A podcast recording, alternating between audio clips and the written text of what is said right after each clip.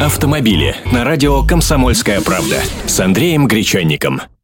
Здравствуйте. Почти половина машин у нас покупается в кредит. По итогам первых шести месяцев текущего года доля автомобилей, купленных в России в кредит, составила 44%. Такие данные приводит Национальное бюро кредитных историй. За аналогичный период прошлого года этот показатель равнялся 34%, то есть соотечественники все глубже влезают в кредиты. И не только автомобильные. За первое полугодие доля автокредитов в общей структуре задолженности россиян снизилась аж на 2%, с 16 в прошлом году до 14 нынешних.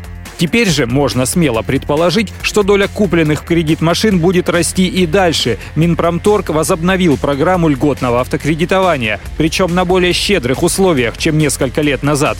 Цена машины должна быть в пределах 750 тысяч рублей, предоплата от 15%, срок возврата 3 года. И некоторые цифры приведу. По состоянию на 1 июля в стране зафиксировано 2,5 миллиона действующих автокредитов. Их общий объем более триллиона рублей. Средний размер займа 495 тысяч рублей.